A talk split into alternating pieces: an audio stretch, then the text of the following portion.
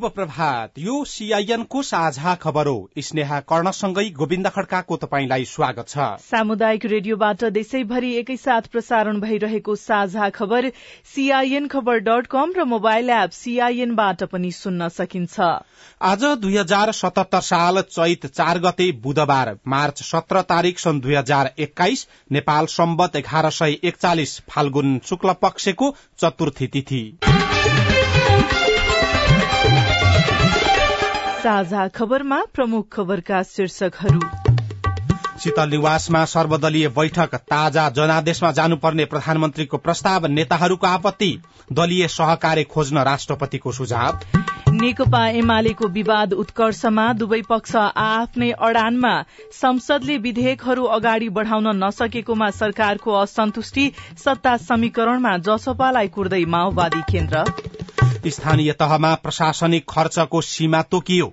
शैक्षिक सुधार कार्यक्रमका लागि छहत्तर स्थानीय तहले आवेदन नै दिएनन्। बाह्य व्यापारमा भारतको परनिर्भरता बढ़्यो।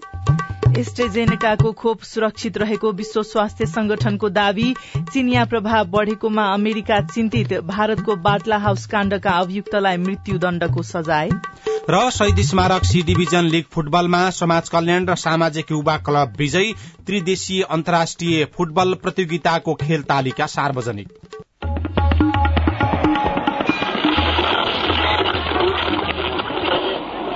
रेडियो। हजारौं रेडियो कर्मी र करोड़ौं नेपालीको माझमा यो हो सामुदायिक सूचना नेटवर्क सीआईएन साझा खबरमा सबभन्दा पहिले राष्ट्रपतिले बोलाएको सर्वदलीय बैठक र त्यसको प्रसंग सम्बन्धी खबर। संसद पुनस्थापनापछि राष्ट्रपति विद्यादेवी भण्डारीले पहिलो पटक सर्वदलीय बैठकको आह्वान गर्नुभएको छ। बैठकमा उहाँले दलीय सहकार्य खोज्न सुझाव समेत दिनुभएको छ। बैठकको प्रारम्भमा संक्षिप्त लिखित भाषण गर्दै राष्ट्रपति भण्डारीले भन्नुभयो कोविड उन्नाइसपछि यसरी सामूहिक छलफल र भेट भएको थिएन। बसौं चिया खाउँ भनेर बैठक बोलाएको हुँ। अर्को म बंगलादेशको भ्रमणमा पनि जाँदैछु। यो विषय पनि तपाईसँग राख्न चाहेको हुँ। हामीले शिक्षा स्वास्थ्य र जलवायु परिवर्तनको विषयमा पनि छलफल गर्ने बेला आएको छ। लगतै कांग्रेस सभापति शेरबहादुर देउवाले छोटो बोल्नुभयो राष्ट्रपतिज्यूलाई बंगलादेशको भ्रमणका लागि शुभकामना समेत दिनुभयो। देवाको नजिकै बस्नुभएका कांग्रेस वरिष्ठ नेता रामचन्द्र पौडेलले भन्नुभयो संविधान र लोकतन्त्रमाथि प्रहार हुने गरी संसद विघटन गर्दा यस्तो छलफल गर्नु भएन। अहिले यो छलफलको के अर्थ? संसद पुनस्थापना भएको छ। अब कहिले अरू विषयमा के सल्लाह चाहियो? के परामर्श चाहियो? पौडेलले प्रश्न गरेपछि राष्ट्रपतिको जवाब थियो मैले त संविधान अनुसार सरकारले गरेको सिफारिश कार्यान्वयन गर्ने हो आफ्नो निर्णय गरेको होइन। संविधानको मैले संरक्षण गरेको हुँ। त्यसपछि माओवादी केन्द्रका नेता नारायण काजी श्रेष्ठले भन्नुभयो चियापान आयोजना गर्नुभएकोमा राष्ट्रपतिज्यूलाई धन्यवाद। बंगलादेश भ्रमणको शुभकामना पनि छ। बैठक करिब करिब सकिए जस्तो भयो। सबै उठ्न थाले। त्यसपछि प्रधानमन्त्री केपी शर्मा ओलीले म बोल्छु केही कुरा राख्छु भनेर भन्नुभयो। बैठकमा ओलीले भन्नुभयो सर्वोच्चबाट संसद पुनस्थापनाको फैसला भएको छ। संसद पुनस्थापनापछि यसले प्रभावकारी काम गर्न सकेको छैन। काम गर्ने अवस्था पनि छैन। परिणाममुखी नहुने संसदतिर फर्कनुभन्दा सबै मिलेर चुनावतिर लागौं। प्रधानमन्त्री ओलीले ताजा जनादेशको बाटोमा जानुपर्ने भनेपछि कांग्रेस वरिष्ठ नेता पौडेल पुनः जंगिनुभयो। मौन रहनुभएका पूर्व प्रधानमन्त्री एवं माओवादी केन्द्रका अध्यक्ष पुष्पकमल दाहाल प्रचण्डले छोटो बोल्नुभयो। अहिले जे विषयका लागि बोलाइएको थियो र जे विषयमा छलफल भयो तालमेल मिलेन। प्रधानमन्त्रीले जसरी शुरू गर्नुभयो छलफल मलाई ठिक लागेन। म धेरै छलफल गर्न चाहन्न यो अनावश्यक विषयमा बहस गर्ने थलो मात्र हो। नेताहरूको बोल्ने क्रम सकियो र राष्ट्रपतिले बोल्न खोज्नुभयो। उहाँले भन्नुभयो लोकतन्त्रमा चुनाव स्वाभाविक हो यसलाई नकारात्मक रूपमा लिनु हुँदैन। चुनावमा जाने कुरा लोकतान्त्रिक हो यसलाई नकारात्मक रूपमा लिन भएन तर निर्वाचनमा जाने नजाने तपाईँहरूले नै निर्णय गर्नुपर्ने हो। Thank you. अब नेकपा एमाले विवादको प्रसंग सत्तारूढ़ नेकपा एमाले फुटको संघारमा पुगेको छ। वरिष्ठ नेता माधव कुमार नेपाल र झरनाथ खनाल समूहले आज र भोलिका लागि बोलाएको राष्ट्रिय कार्यकर्ता भेला नरोक्ने भएको छ भने अध्यक्ष तथा प्रधानमन्त्री केपी शर्मा ओली पक्षले गुटगत भेला गरे कार्यवाहीको डण्डा चलाउने चेतावनी दिएको छ। अध्यक्ष ओली पक्ष अठाइस फागुनमा गरिएको केन्द्रीय सदस्यहरूको मनोनयन नेताहरूको जिम्मेवारी हेरफेर विधान संशोधन लगायतका निर्णयबाट पछि नहट्ने मनस्थितिमा छ। तर नेपाल खनाल पक्षले पार्टी विधान विपरीत निर्णय गरिएको भन्दै खारिज गर्नुपर्ने अडान राखेको छ। राष्ट्रिय भेला नरोक्ने र चैत सातमा बोलाइएको केन्द्रीय कमिटि बैठकमा पनि नजाने बरू समानान्तर कमिटिको अभ्यास गर्ने नेपाल खनाल समूहको तयारी छ। एमालेको नेपाल खनाल पक्षले आज र भोलिका लागि बोलाइएको कार्यकर्ता भेलामा दुई हजार भन्दा बढ़ी कार्यकर्ता सहभागी हुने पनि दावी गरेको छ। भेलाबारे जानकारी दिन आयोजित पत्रकार सम्मेलनमा प्रचार विभागका प्रमुख योगेश भट्टराईले भन्नुभयो कारवाहीले मुलुक अगाडि बढ्दैन राजनीति अगाडि बढ्दैन पार्टी अगाडि बढ्दैन। साथसाथै प्रधानमन्त्रीजीलाई मेरो निवेदन छ जहाँसम्म तपाईँले कारवाहीको कुरा गर्नुभएको छ यो अहंकारपूर्ण अभिव्यक्ति हो। हामीलाई कुनै दुःख छैन। हामी एकपछि अर्को कारवाहीको निम्ति लामबद्ध छौं। कसैलाई तपाईँले खटाउनै पर्दैन नजर लाउनको निम्ति। आफै आउनुहोस्। यो भेलामा को को आएका छन् देशभरिबाट? तपाईँ नै हेर्नुहोस् र यो भेलाको प्रमुख आतिथ्यता ग्रहण गर्नुहोस् उद्घाटन गर्नुहोस्। देशभरिबाट आएका तपाईँकै कार्यकर्ता हुन् तपाईँकै सदस्य हुन्। के भन्नुहुन्छ उहाँहरूलाई? तपाईँले भन्नुहोस्। प्रधानमन्त्रीलाई त्यसो भनिरहँदा प्रधानमन्त्री केपी शर्मा ओलीले भने छुट्टै भेला नगर्न त्यसअघि नै आग्रह गर्नु भएको थियो। प्रधानमन्त्री ओलीले पार्टीको नाममा नेपाल पक्षले छुट्टै गुटको भेला गरे कार्यवाही गर्ने पनि हिजो बालुवाटारमा आयोजित चियापान कार्यक्रममा चेतावनी दिनुभयो। म भोलिको भेला सुन्दैछु भोलि भेला आयोजना गरेका छ अरे आह्वान गरेका छ अरे। नेकपा एमालेसँग आबद्ध सम्बद्ध कोही नेता वा कार्यकर्ता गुटगत भेला नगर्न नगराउन त्यस्ता भेलामा सरिक नहुन त्यस्ता भेलामा नजान त्यस्ता भेलामा सहभागी नहुन म सम्पूर्ण कार्यकर्ताहरूलाई सजग सचेत गराउन चाहन्छु। पार्टीको एकता विरोधी क्रियाकलापहरू ती कुराहरूमा छुट हुने छैन। ती कुराहरू मान्य हुन सक्दैन। त्यस्ता कुराहरूलाई हामी सहेर बसिरहन सक्दैनौं। नेकपा एमालेको एकता राष्ट्रिय अभियानका संयोजक वामदेव गौतमले भने वामपन्थी सरकारको निरन्तरताका लागि पहल गर्न प्रधानमन्त्री ओलीलाई आग्रह गर्नु भएको थियो। हिजै एमाले एकता राष्ट्रिय अभियानका लागि कार्य सम्पादन समितिको पूर्ण बैठकमा मन्तव्य राख्दै संयोजक गौतमले वामपन्थी सरकारको निरन्तरताका लागि पहल गर्नुपर्ने र एमालेको एकता कायम गर्न सबैले साझा सहमतिका साथ अघि बढ़नुपर्ने धारणा राख्नु भएको थियो। नेकपा माओवादी केन्द्र संसदीय दलले प्रधानमन्त्री केपी शर्मा ओलीको राजीनामा माग गरेको छ।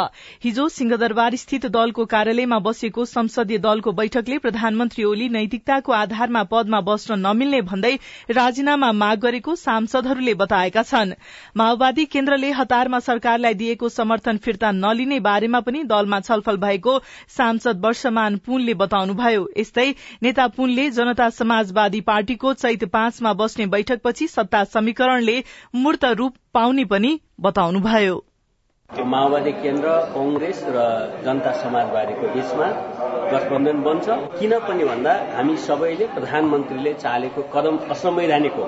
यसलाई सच्याउनु पर्छ भनेर एकै ठाउँमा उभिएर त्यस बारेमा एउटै धारणा बनाएको सन्दर्भमा आफ्नो ढंगले आन्दोलन गरेको सन्दर्भमा र संसद पुनस्थापना भइसकेको सन्दर्भमा यो एउटा प्राकृतिक गठबन्धन पनि हो।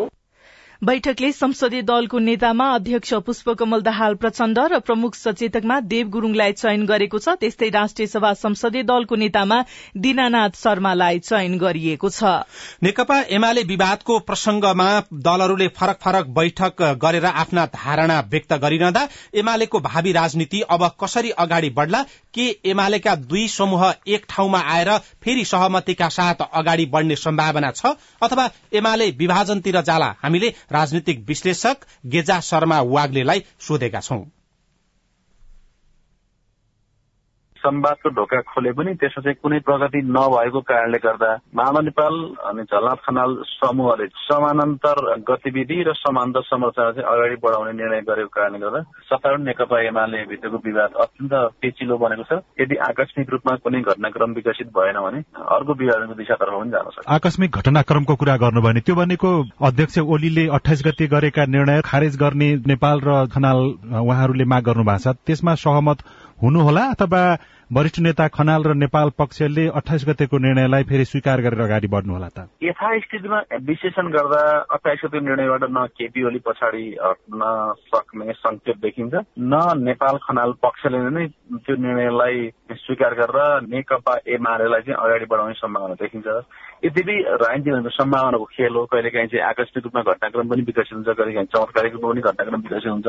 चमत्कार भएन र आकस्मिक रूपमा कुनै घटनाक्रम विकसित भएन भने अब यथास्थितिमा चाहिँ नेपाल खनाल पक्षले आफ्नो समर्पण गरेर अगाडि बढ्ने सम्भावना क्षीण प्राय देखिन्छ दुवै पक्षले जित्ने गरी र नेकपा एमाले ब्युतिसकेपछि यसले फेरि तङ्ग्रिने अवस्थामा पुग्नको लागि कसले के गर्नु पर्यो? विशेष गरी अठाइस गतिको निर्णयबाट मलाई लाग्छ यदि यसबाट चाहिँ प्रधानमन्त्री एवं अध्यक्ष ओली पछाडि हटेर यदि पुनर्विचार गर्नु भएन भने अन्य अरू कुनै कारणले प्रभाव परेन भने नेकपा एमालेको वैधानिक एकीकृत अस्तित्वमाथि अर्को प्रश्न चिन्ह खडा हुन सक्छ। यदि खनाल नेपाल समूह नेकपा एमाले भित्रै रह्यो र पार्टी अगाडि बढ्ने स्थिति आयो भने फेरि विगतमा जस्तै गुट उपगुट र विवाद नेकपा एमाले भित्र देखिएला अहिले के भन्न सकिन्छ यस बारेमा नेपाल खनाल समूहले पनि यदि सम्मानजनक सहमति नभए कठोर कदम लिने तर ओलीसँग आत्मसमर्पण नगर्ने नीति लिएको कारणले गर्दा यथास्थितिमा ओलीको सरकार रहने र यथास्थितिमा चाहिँ नेकपा एमाले अगाडि बढ्ने सम्भावना ओली नेपाल खनाल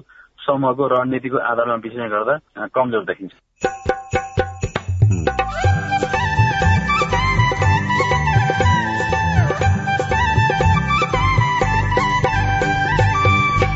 सामुदायिक सूचना नेटवर्क सीआईएन मार्फत देशभरि प्रसारण भइरहेको साझा खबरमा दूधको मूल्यमा उपभोक्ता र किसान दुवै ठगिँदै। हामीले दुध बेच्छौँ। हामीले दुधको मूल्य बजारमा एकदमै महँगो रूपमा बिकेको छ। त्यसपछि हामी किसानहरूले पाउने रेट पाएका छैनौं। स्थानीय तहमा प्रशासनिक खर्चको सीमा तोकियो शैक्षिक सुधार कार्यक्रमका लागि छहत्तर स्थानीय तहले आवेदन नै दिएन। बाह्य व्यापारमा भारतसँगको परनिर्भरता नेपालको बढ्यो। लगायतका खबर बाँकी छन्। सीआईएनको साझा खबर सुन्दै गर्नुहोला।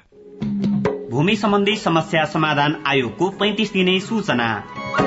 भूमि सम्बन्धी समस्या समाधान आयोग दुई हजार छिहत्तर गठन हुनु पूर्वका विभिन्न आयोग कार्यदल वा समितिले वितरण गरेका जग्गाहरूको स्वामित्व वा दर्ता श्रेष्ठता वा नक्सा प्रमाणित लगायतका विषयमा कुनै पनि समस्या भए आवश्यक प्रमाण कागजात सहित यस आयोगबाट जारी भएको अधुरा कार्य सम्पादन कार्यविधि दुई हजार सतहत्तरको अनुसूची दुई बमोजिम जिल्ला समन्वय समितिको कार्यालयमा रहेको यस आयोगको जिल्ला समितिमा यही चैत चौध गते भित्र निवेदन पेश गर्न हुन सम्बन्धित सबैको जानकारी लागि यो सूचना प्रसारण गरिएको छ। सम्बन्धित व्यक्तिले पेश गर्नुपर्ने निवेदनको ढाँचा यस आयोगको website WWW dot LIRC dot GOV dot एनपीबाट download गरी वा आयोगको सम्बन्धित जिल्ला समिति र सबै स्थानीय तहबाट निशुल्क प्राप्त गर्न सकिनेछ। साथै गत फागुन दश गतेको गोर्खा पत्रमा प्रकाशित यस आयोगको पैंतिस दिने सूचना पनि हेर्न सक्नुहुनेछ। तपाईँले सीआईएनको साझा खबरका मुख्य शीर्षकहरू नेपाल टेलिकमको सिम भएको मोबाइल नम्बरबाट पटक पटक जुनसुकै बेला निशुल्क सुन्न सक्नुहुन्छ। तीन दुई एक शून्य शून्य डायल गर्नुहोस् र दैनिक समाचार स्वास्थ्य कोविड उन्नाइस कृषि मौसम प्रकोप र अधिकारका बारेमा पनि निशुल्क सुन्नुहोस्। तीन दुई एक शून्य शून्य सूचनाको संचार सामुदायिक वन उपभोक्ताहरूको सामूहिक बीमा सम्बन्धी सूचना। सतहत्तरै जिल्लाका सबै सामुदायिक वन उपभोक्ताहरूका लागि वनमा लागेको आगोबाट वा वन्यजन्तुको आक्रमणबाट हुने मानवीय क्षतिको सामूहिक बीमा गरिएको छ। कतै यस्तो घटना भएमा सामुदायिक वन उपभोक्ता महासंघ नेपालको फोन नम्बर शून्य एक छैसठी सोह्र चार सय एक्काइसमा तुरन्त जानकारी गर्नु गराउनु हुन अनुरोध छ। बीमा अवधि दुई हजार सतहत्तर साल माघ एक गतेदेखि दुई हजार अठहत्तर साल असार एकतिस गतेसम्म। सामुदायिक वन उपभोक्ताहरूको हितका लागि अमेरिकी अन्तर्राष्ट्रिय विकास नियोग युएसएआईडी को आर्थिक सहयोगमा सञ्चालित हरियो वन कार्यक्रम सामुदायिक वन उपभोक्ता महासंघ नेपाल र अकोराब।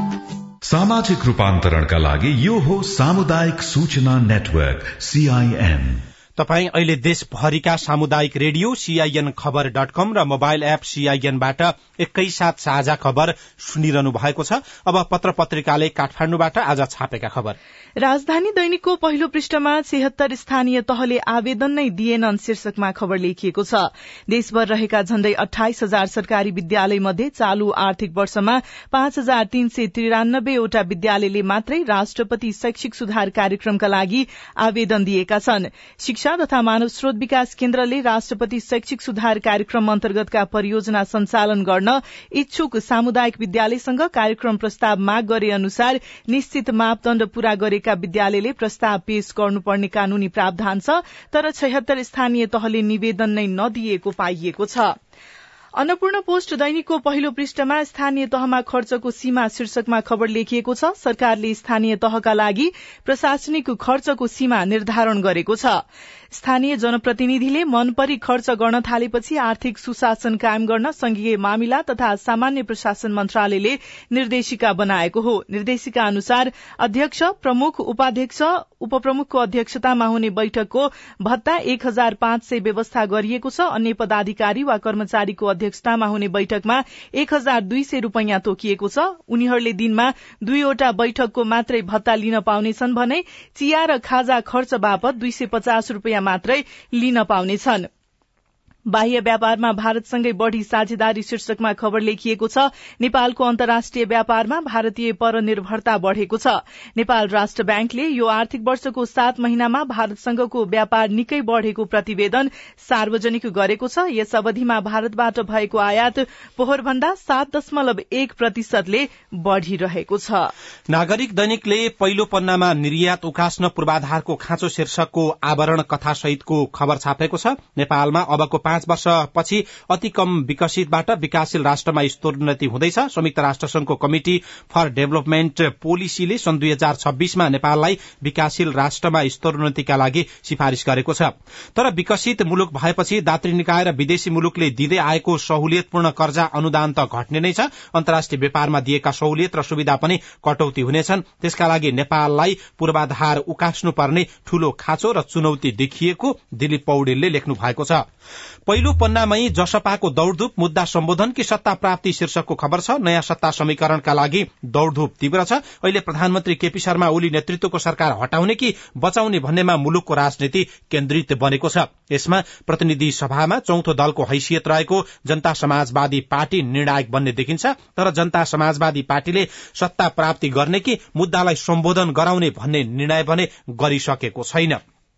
सबै पत्र पत्रिकाहरूले संसद बैठकको खबरलाई पनि लेखेका छन्। सरकारले आफूले पठाएका एजेण्डा र विभिन्न विधेयकहरू अगाडि नबढ़ाएकोमा असन्तुष्टि व्यक्त गरेको छ। संसदको बैठक सही तरिकाले अगाडि नबढ़ेको भन्दै सरकारले असन्तुष्टि पोखेको हो। हिजो संसदको बैठकपछि पत्रकारहरूसँग कुरा गर्दै परराष्ट्र मन्त्री प्रदीप गेवालीले भन्नुभयो सदन सुचारू ढंगले अगाडि लगाउने भने सरकारसँग त तमाम बिजनेसहरू छन् बिजनेस दिन तयार छ। तर दिएका बिजनेसहरूको अवज्ञा हुन्छ भने अब फेरि अरू बिजनेस दिएर पनि त्यो स्मुथली अगाडि जान्छ भन्ने बारेमा कसरी हामी ढुक्क हुन सक्छौँ? हाम्रो मनमा त्यो प्रश्न उठेको छ प्रतिनिधि सभाको हिजोको बैठक सदस्य दिनेश चन्द्र यादवको निधनमा शोक प्रस्ताव पारित गर्दै छ गतेसम्मका लागि स्थगित भएको थियो। अब प्रस्तुत छ कोरोना क्याप्सुल।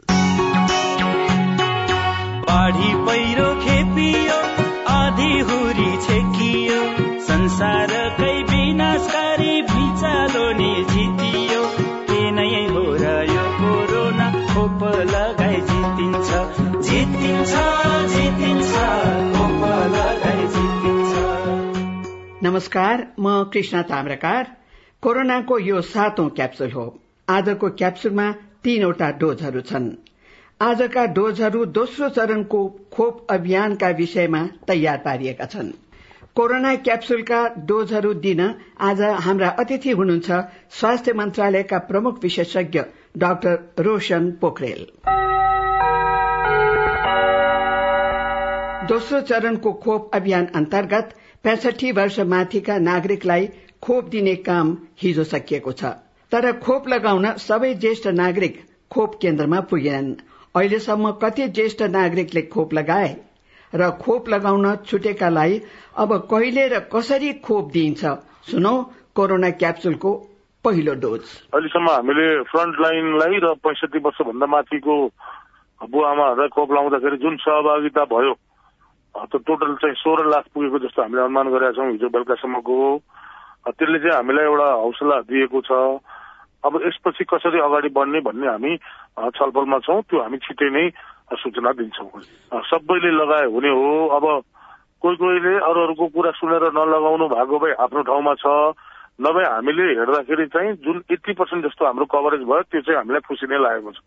यदि कोही छुट्नु भएको छ भने अब हामी अर्को समूहमा जाँदाखेरि हामीसँग खोपको उपलब्धता हुने बित्तिकै हामी साठी वर्षभन्दा माथि वा पचपन्न वर्षभन्दा माथिमा जान्छौँ त्यो जाने बित्तिकै उहाँहरू छुटेकोले पनि फेरि त्यो बेला लगाउन सक्नुहुन्छ खोप अभियान शुरू हुँदा पहिलो दस दिन पैंसठी वर्ष माथिका र त्यसपछिका दस दिनमा पचपन्न वर्ष माथिका नागरिकलाई खोप दिने भनिएको थियो। तर समयमा खोप नआएका कारण पचपन्न वर्ष माथिका नागरिकले पाउने खोप अनिश्चित भएको छ। आजदेखि दिने भनिएको खोप कुरेर बसेका नागरिकका लागि कहिलेदेखि खोप उपलब्ध होला त? कोरोना क्याप्सुलको दोस्रो डोज पनि डाक्टर रोशन पोखरेलबाटै सुनौ। त्यो हामी छलफलमै छौँ हामीसँग खोप केही मात्रामा चाहिँ अलिकति छ तर हामी एक्ज्याक्टली अहिले नै कुन समूहमा जाने भनेर भन्न सकिरहेको छैनौँ। हामी खोपको सुनिश्चिततालाई हेरेर एक दुई दिनभित्रै हामी अर्को कुन उमेरमा जाने भनेर भन्छौँ हजुर। कोरोना विरूद्धको लड़ाईमा अग्रपन्थीमा खटिएका व्यक्तिहरूले पहिलो खोप लगाएको महिना दिनभन्दा धेरै भयो। हिजोसम्म लगाएका मानिस पनि अब दोस्रो खोपको प्रतीक्षा गर्न थालेका छन्। आजसम्म खोप लगाएका नागरिकले दोस्रो खोप कहिलेसम्म लगाउन पाउलान् त? सुनौ कोरोना क्याप्सुलको अन्तिम तथा तेस्रो डोज। उहाँहरूको खोपको सुनिश्चितता हामीले गरिरहेका छौँ। पहिलो फेजमा जसले लाउनु भएको थियो उहाँहरूले वैशाख सात गतेबाट फेरि लाउनुहुन्छ एघार र बाह्र हप्ताको बिचमा। यो खोप एकचोटि लगाएपछि बाह्र हप्तासम्म राम्रो काम गर्ने हुनाले बाह्र हप्तामा मात्रै फेरि लगाउने हो डब्लुएचओले भनेको अनुसार। यहाँ कतिपय विज्ञहरूले चाहिँ बेला बेलामा अनेक थरी कुराहरू बोलिदिनु भएको छ जुन गलत हो। हामीले डब्लुएचओले भनेको रुल अनुसार अब एघार नभए बाह्र हप्तामा हामी लाउँछौँ। त्यो भने पहिलोलाई चाहिँ वैशाख सात गतेदेखिबाट हुन्छ भने दोस्रो अहिले जुन हामीले पैँसठी वर्षको चलाएको छौँ त्यो चाहिँ जेठ सत्र गतेबाट हामीले अहिले अनुमान गरेका छौँ हजुर। हामीले कोभ्याक्सबाट पाउने सम्भावना पनि अरूले पाएकै छैनन् तपाईँहरूले पाइसक्नु भनेर नदिने छ तर हाम्रो खोप जुन चाहिँ हामीले लगायौँ त्यो लगाइ हेर्दाखेरि चाहिँ हाम्रो जाँगर हाम्रो उत्साह देखेर चाहिँ पक्कै पनि डब्लुएचए अथवा कोभ्याक्स फेसिलिटीले हामीलाई थप खोप तुरन्तै दिनुहुन्छ भन्ने हामीले आशा गरेका छौँ। कोरोना क्याप्सुलको आजको डोजका लागि स्वास्थ्य मन्त्रालयका प्रमुख विशेषज्ञ डाक्टर रोशन पोखरेललाई धन्यवाद। आजको कोरोना क्याप्सुलका सबै डोज सकिएका छन्। लौ त कोरोनाको अर्को क्याप्सुलमा फेरि भेटौं।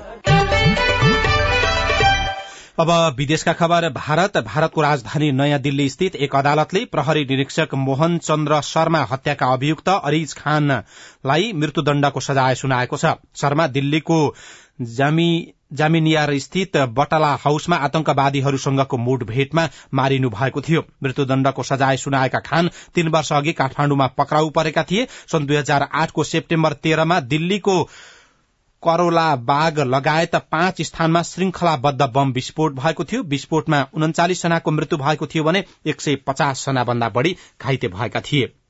विश्व स्वास्थ्य संगठन डब्ल्यूएचओले अक्सफोर्ड विश्वविद्यालय र अस्ट्रेजेनेकाको संयुक्त रूपमा विकास गरेको कोरोना भाइरस विरूद्धको खोप सुरक्षित रहेको जनाएको छ। खोपका कारण रक्त नलीमा रगत जम्ने समस्या देखिएको कतिपय देशको दावी विपरीत डब्ल्यूएचओका विज्ञहरूको खोप सुरक्षित रहेको दावी सार्वजनिक भएको हो।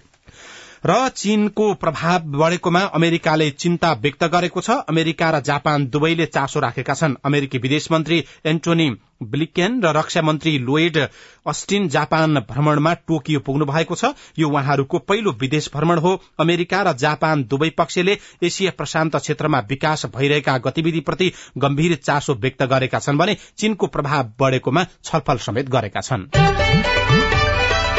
अब खेल खबर अखिल नेपाल फुटबल संघ एन्फाले त्रिदेशीय अन्तर्राष्ट्रिय फुटबल प्रतियोगिताको खेल तालिका सार्वजनिक गरेको छ। एन्फाले हिजो प्रतियोगिताको खेल तालिका सार्वजनिक गरेको हो। दशरथ रंगशालामा हुने प्रतियोगिता चैत नौ गतेदेखि तीस गतेसम्म हुनेछ र समाज कल्याण खेलकुद केन्द्रले शहीद स्मारक सी डिभिजन लीग फुटबलमा विजयी शुरूआत गरेको छ। हिजो भएको खेलमा सानो गौचरण युथ क्लबलाई तीन दुई गोल अन्तरले पराजित गर्दै समाज कल्याणले जीत हात पारेको हो। त्यस्तै अर्को खेलमा सामाजिक युवा क्लबले पनि स्वयम्भू क्लबलाई तीन दुई गोल अन्तरले नै पराजित गर्दै जीत हात पारेको हो। दूध किसानको मूल्य बिचौलियाको ठगिँदै किसान र उपभोक्ता रेडियो रिपोर्ट अरू खबर र कार्टुन पनि बाँकी नै छ। सीआईएनको साझा खबर सुन्दै गर्नुहोला।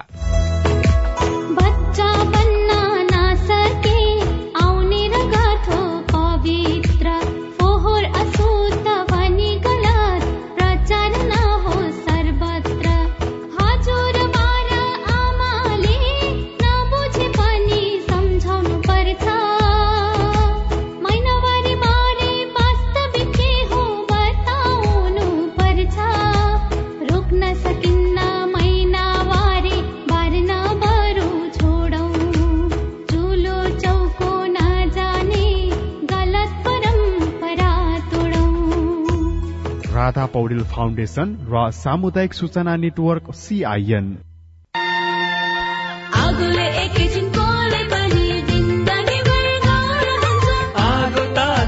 बिजुली प्रयोग गर्दा होस गर्नुपर्छ। सुटीले छोपी लानु पर्छ बिरामीलाई स्वास्थ्य चौकी। नानी हुन्न भान्सामा खेल्नु तातो र बलले सामान हुन्छ। होस गरी चलाऊ स्टोभ र ग्यास भुइँमा पकाए दुर्घटना बढ्छ। अग्निजन्य दुर्घटना भएमा शून्य एक पचपन्न पचपन्न छ आठ नौमा सम्पर्क गर्नुहोस्। बीबीएस नेपाल ललितपुर। सामाजिक रूपान्तरणका लागि यो हो सामुदायिक सूचना नेटवर्क सीआईएन साझा खबरमा अब दूधको मूल्यमा किसान र उपभोक्ताको असन्तुष्टि।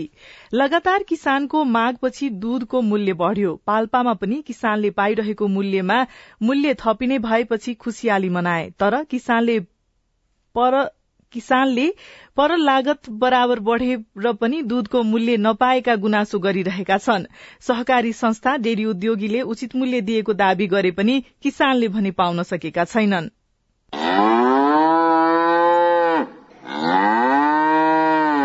पाल्पाको तानसेन चौधकी किसान पवित्र गैरेले गाईको दूध बजारमा बेच्न लैजाने गरेको दुई वर्ष भन्दा धेरै भयो। गाईको दूध लिटरको पचपन्नदेखि साठी रुपियाँमा बजारमा बेच्नुहुन्छ। भैँसीको दूध पैसठीदेखि अडसठी रुपियाँसम्म बेच्नुहुन्छ।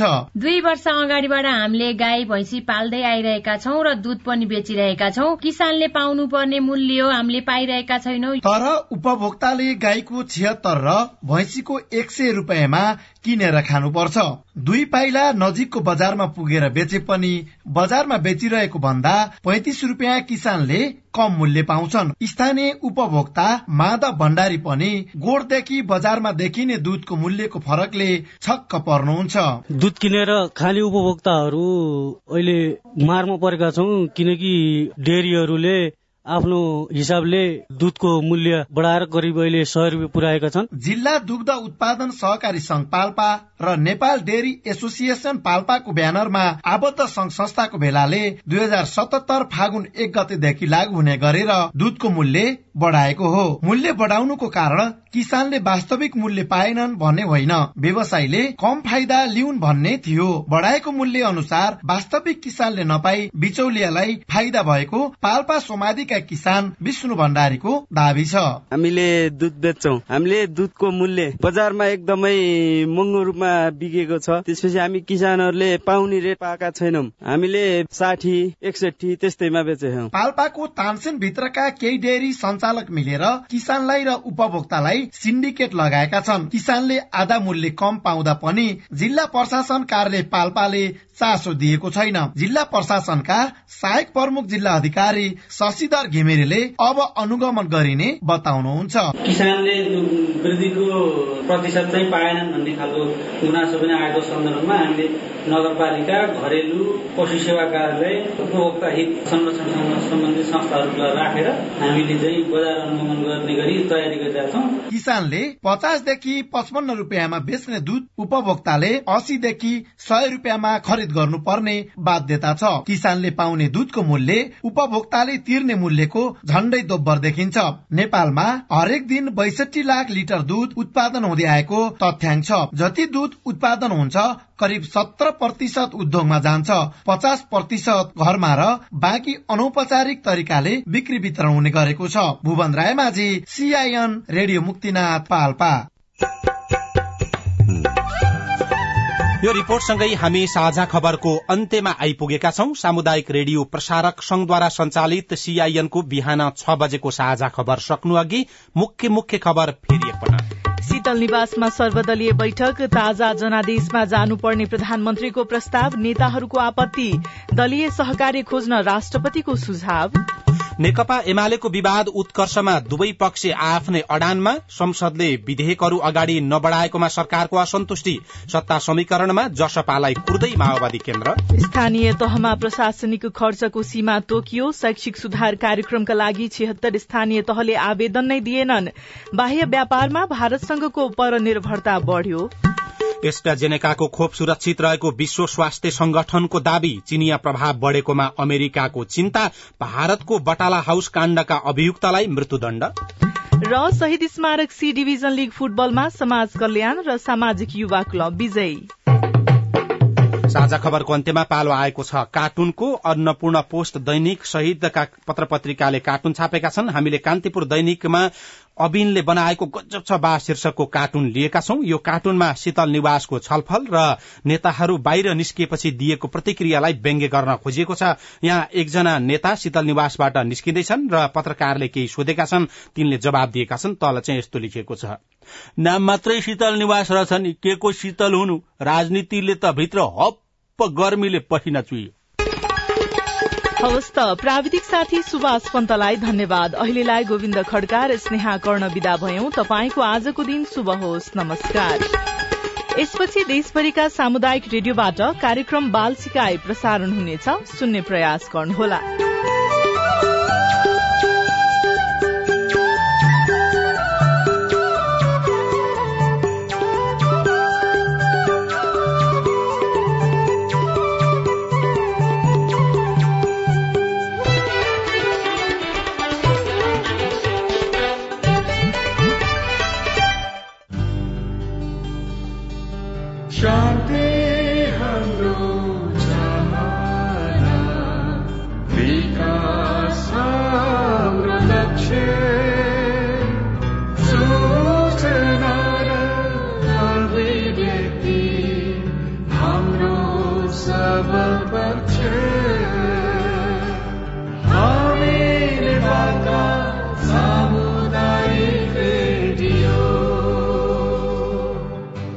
सामाजिक रूपान्तरणका लागि यो हो सामुदायिक सूचना नेटवर्क सीआईएन